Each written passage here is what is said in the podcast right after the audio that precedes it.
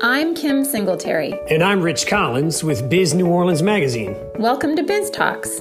Each week, we reach beyond the pages of Biz New Orleans Magazine to bring you in depth conversations with members of the business community. From the names everyone knows to the ones destined to make their mark, we'll dive into the top issues, best practices, successes, and failures of every industry that calls Southeast Louisiana home.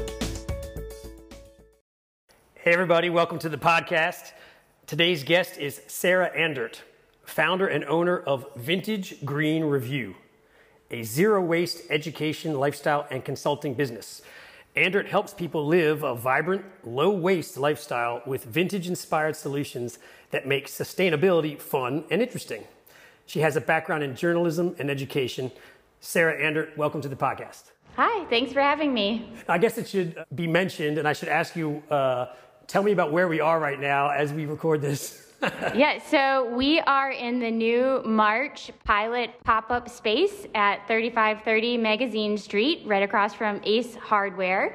So, this is a space that I was able to uh, sublease for a month to try out the location as a possible permanent spot for a new brick and mortar store. All right, now, can you educate us and explain what does zero waste mean? Give us the whole map. So, zero waste in its purest form means that you produce zero trash in your household or as an individual. Um, so, that can mean that you use recycling and composting to sort of divert the waste that you do create into um, more sustainable long term management rather than having it pile up in the landfill. So, you're essentially sending zero trash to the landfill.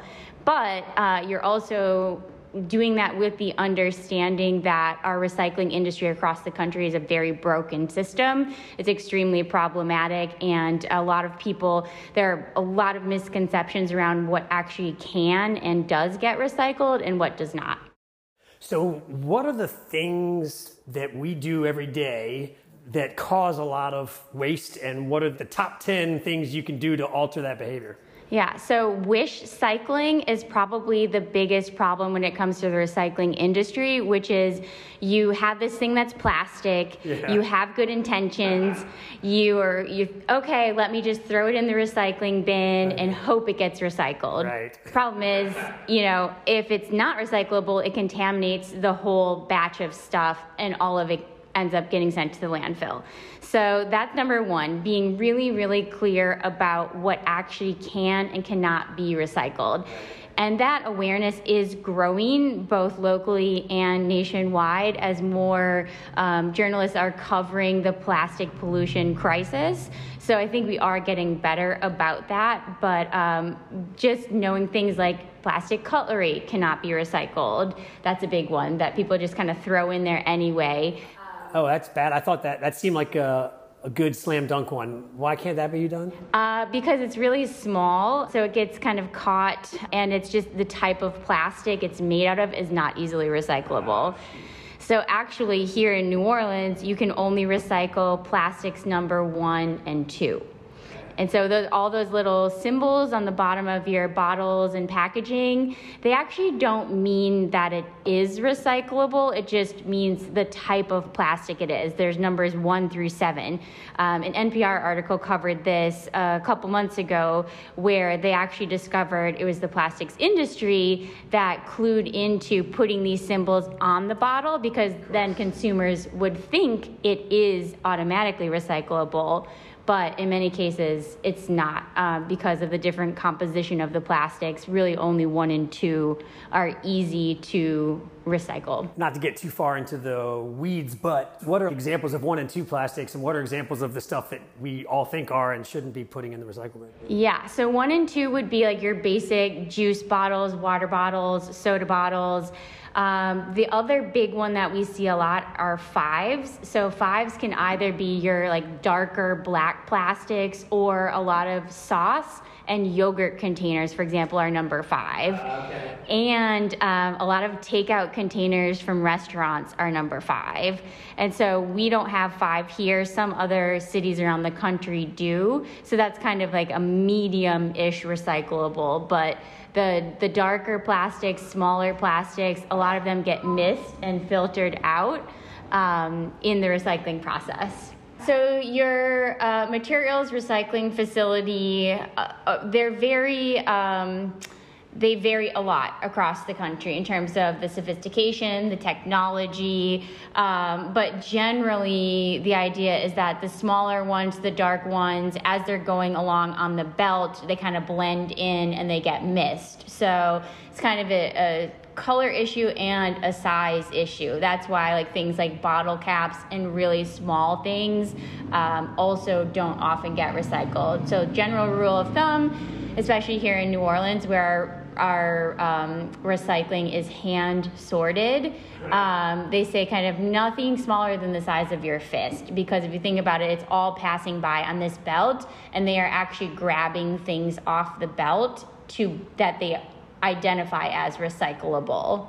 Okay, understood. So, what, what are some of the other things we need to mention just from this top down? Yeah, so another one of the largest contributors to landfill waste is actually yard trimmings and lawn clippings, which could very easily just be uh, composted. And then all of those nutrients and resources go back into the soil. Okay, talk me through that because I want to do that, and I just I literally just filled up a bunch of bags. They're sitting, uh, and I feel guilty because they're sitting by my front sidewalk right now. What what should I be doing instead? Yeah, so if you can home compost, that's really the best um, option. Uh, we don't have a city-sponsored composting system as other cities do. So in some other cities, they actually have other compost bins, just like your recycle bin that you can fill up with your yard trimming, and they go to these bigger composting sites.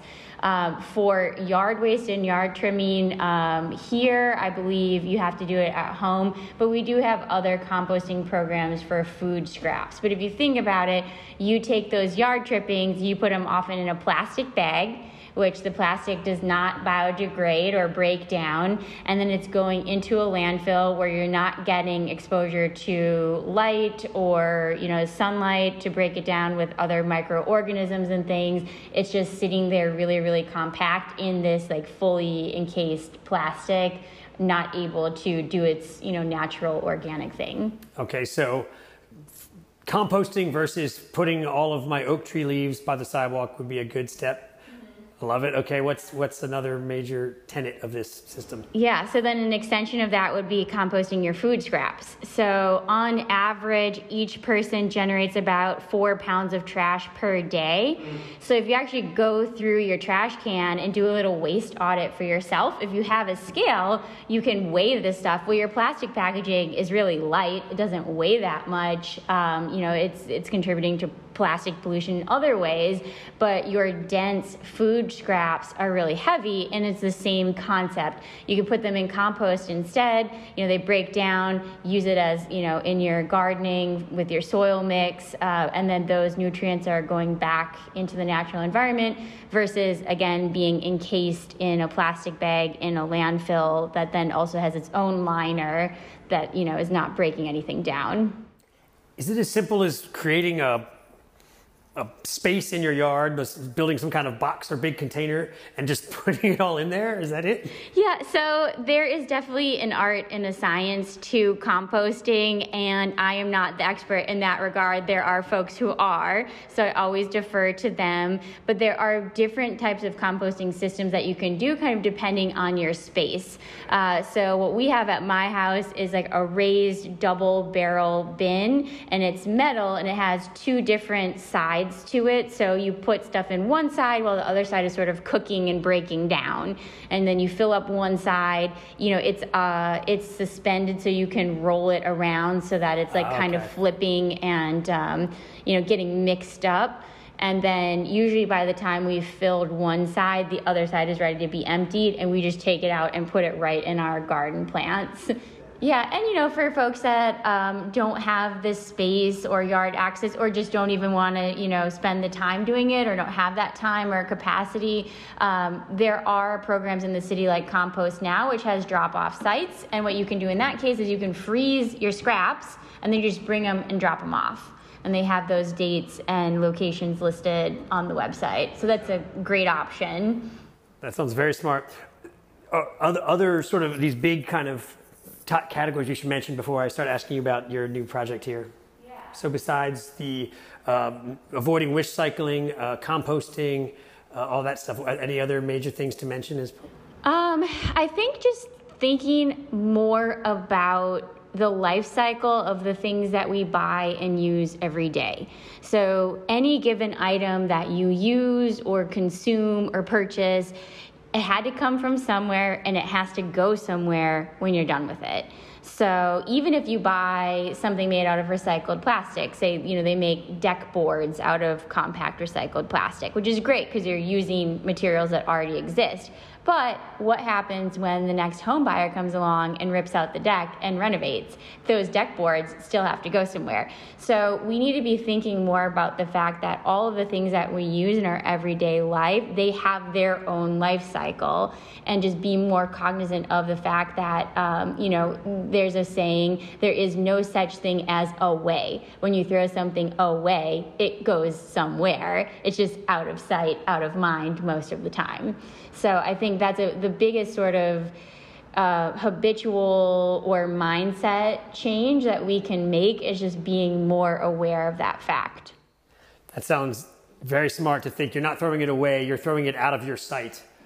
And, uh, and so maybe what you're saying is a way to avoid waste is to avoid bringing things into your house to begin with. Yeah, you know, that, yeah. That, that, that are going to have be problematic. Yep. So that's where you get into reusables, which is when you have a zero waste supply shop, you're offering people alternatives to that single use disposable plastic and using, you know, reusable stuff instead. The big ones are, you know, people have clued into reusable straws, um, coffee cups, water bottles. But there are a lot of things beyond that that are sort of like, okay, what's the next step in reducing your waste? So, uh, produce bags are a big one at the grocery store. That is my personal pet peeve. Uh, I go to the store, I see people just sort of pulling like 25 bags off of those rolls. And, you know, they, one of the stores makes them green to kind of fool you into thinking that oh maybe this is recyclable and maybe it's biodegradable. It's not it's just plastic. And those are actually really bad if you put those in the recycle bin because they clog up the machinery at the sorting facility. Uh, so that's a big one where you just just use reusable produce bags and you know you can bring them to the grocery store fill them up in the same exact way. Or even if you have these plastic produce bags at home sitting in your cabinet, bring them back and use them again. Uh, so a lot of things like that, um, you know, things I can give you a little tour around the store um, you know, things that you use when, when you take a lunch. So Ziploc bags or tinfoil or, um, you know, different kind of plastic wrap. All of that, again, is, you know, very resource intense, energy, water being used to produce it. So can we use things that already exist and continue to reuse them? Which is also why I love vintage. And I, you'll see vintage glassware around in the store too, because rather than buy a new reusable glass jar well why don't you just buy a, a reusable vintage jar? If it's clean and it's you know well kept and safe um, you're, you're cutting out another um, step in terms of energy and manufacturing by using something that's you know you can find locally and is already made. Understood. So it's a good segue. Can you explain how you've taken these important ideas and today is the debut of your brick and mortar store. What is your plan for taking these concepts and turning it into a business? Yeah, yeah. So I have an education background, you know, so when I first started, I was thinking more along the lines of gosh, like we know plastic pollution is a problem. We've all seen the really sad pictures of turtles and whales and animals being harmed by it. So I kept coming back to this question of if we know better, why don't we do better? And there are a thousand answers to that question, but the big ones being like, well, there are not easy alternatives. Uh, it's too overwhelming. It's too depressing. So you just kind of shut it down. You know, if you're on Facebook, you see these like sad, depressing posts, you just kind of scroll past it. Um, so there's one a level of awareness and education, which is where I was coming from, and I know a lot about this because it's a passion of mine. Do other people? I don't know how much other people know. Can I be involved in helping to educate on these issues? But then not only share the sort of bad, depressing news about the state of the world, but actually give people something that they can do to fix it. Um, so, you know, I wanted something that would also be inspiring and hopeful and fun. And, you know, so a lot of the things that I do you know posts that I write. I think I try to make them interesting and colorful to be engaging and not just hit people with the hard facts, but also you know um, give them a sense that there is something you can do to make a difference. There's a lot we can't control when it comes to legislation or you know big corporations and how they're contributing to plastic pollution, but there are changes you can make in your everyday life if you have these alternatives. So, you know, I started off doing zero waste workshops and, you know, had kind of a consulting model in mind, and this was pre COVID. So I was talking to people about, well, what is zero waste exactly? What kind of problems exist that it's working to combat? How can we make these changes in our everyday lives? What are the biggest sources of waste that we're generating in our homes? Typically from the kitchen, kitchen and bath are the biggest ones. Um, and then what are these everyday actions or things we can do to reduce our impact? Um, so there's that piece of it, awareness and education, but then you also actually have to have access to the alternatives. If you're talking about telling people don't buy dish soap in plastic bottles, well, do we have a refill bar here? So um, I started getting more into the e commerce side of things when COVID shut down the ability to have workshops and really interact with people face to face. So I pivoted in that regard and I kept thinking, you know, there are a lot of these companies selling reusable, sustainable goods. Sustainability has become a huge buzzword.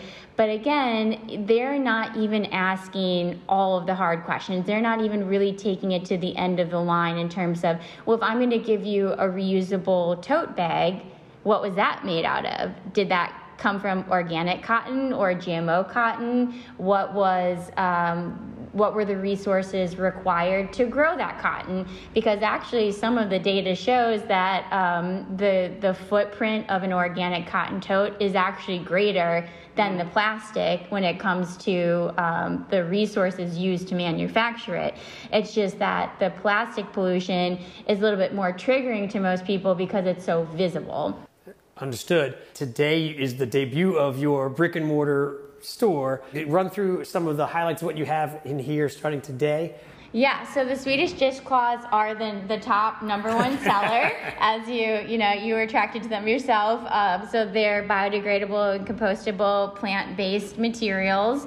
Um, I also have reusable produce bags, as I mentioned. That's a big one. From your mom? Um, so my mom did hand make the bread ones. Okay. So you can, you know, you take to your local bakery to get your baguette and your sourdough loaf, and then I've got other um, produce bags to be used. I've got glass uh, storage jars for when the, the bulk refill stuff comes. I've got, you know, vintage glassware and linens. I've also got um, the reusable bamboo utensil sets, which is great because right now, you know, we're such a um, a food-based culture here, we're doing a lot of takeout to support our local restaurants. Uh, you know, so it's great to have that travel set of utensils with you, so you can refuse the single-use plastic when you're doing your takeout food. Right. Uh, and I've got other bulk canisters, so metal containers. Again, as I mentioned, um, metal, aluminum, and stainless steel are easier to recycle eventually if they have to be. So other kinds of you know little canisters to fill with your bulk supplies. I hope to offer like flour and some grains down the line as well that you can put in them.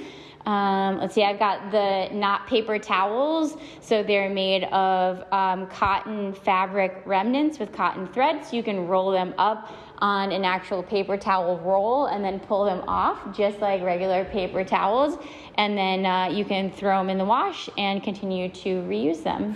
Okay, I've got I've got two more questions for you. Who, who who's your ideal customer? What's the customer profile? Um, you know, I think it really is anybody who's interested in reducing their impact on the environment and living a more sustainable life. Um, you know, so if I had to like pick a, a specific sort of like you know, category of people. It's a lot of women, so I'd like to see more men interested in sustainability coming in. Um, but otherwise, it's a pretty broad range. I've done pop up markets all around the city. Uh, you know, so I, I, think that like many more people are getting included into the concept of sustainability and you know uh, reducing plastic waste. Uh, so yeah, I think just anybody who's interested in in living more sustainably.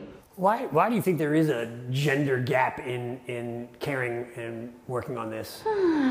well, I think it comes back to all of the socialization around household chores and cleaning and, you know, what the, um, what's the, the phrase, like the second shift that women have. So, you know, it, it stems from that. Um, I, I often joke that like we need a new home ec model for the 21st century, you know, because home ec again, like if you think about it, way back in the day, it was always you know women were the ones targeted and responsible for all these home ec activities but it's still centered around home economy, the economy of materials coming in and out of your house and how you use things. So now we just need to sort of like rewrite that and have a more inclusive, you know, and sustainable sort of 21st century home ec. I like it. Um, I want to ask you the same question I ask everybody at the end of these conversations. We've had a lot going on this past year. You've pivoted once or twice, it sounds like. We've all been just going through so much here and everywhere thinking about your business and just everything in New Orleans. What makes you worried right now and what makes you feel hopeful? Um, let's see. Well, worry is just the how hard it is to create real change at the corporate or legislative level. You know, I kind of I like to say um, love down, punch up so there's, you know, that the phrase in the comedy world about no punching down. Right. So it's kind of similar. Like you go to a store, you see a person who looks like very stressed and, you know, they've got a lot going on and they're using like 25 plastic bags and like, ah, oh, why are you doing this? And it's like, have compassion for the people around you in similar situations and sort of channel that frustration and that um, drive for change upward, you know, lobbying your legislators, stay included into like what's going on in Congress. But that to me feels just so slow and like I just don't have any agency in that process beyond my vote.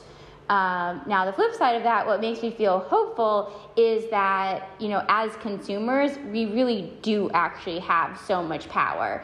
Um, our dollar is our vote. So wherever you put it, that's the thing you're voting for. If you're spending it on Amazon, you're voting for, for that whole, you know, um, beast.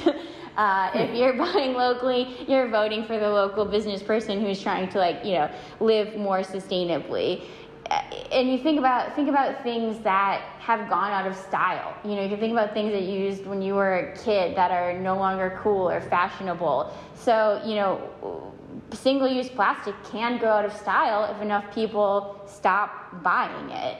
Um, you know, so I think that and just generally, um, you know, we didn't really have a real Mardi Gras, but people are more clued into um, reducing Mardi Gras waste. You have glass half full. People are getting more clued into like how that is evolving with the glass recycling. So there's more discussion of it, which makes me hopeful. It's just a matter of actually providing the alternatives. It's easy to avoid single use plastic if you have an alternative near you. Well, it sounds like a worthy goal, and uh, I'm excited to see what happens with your new venture. Sarah Andert, thanks so much for being on the podcast. Thank you.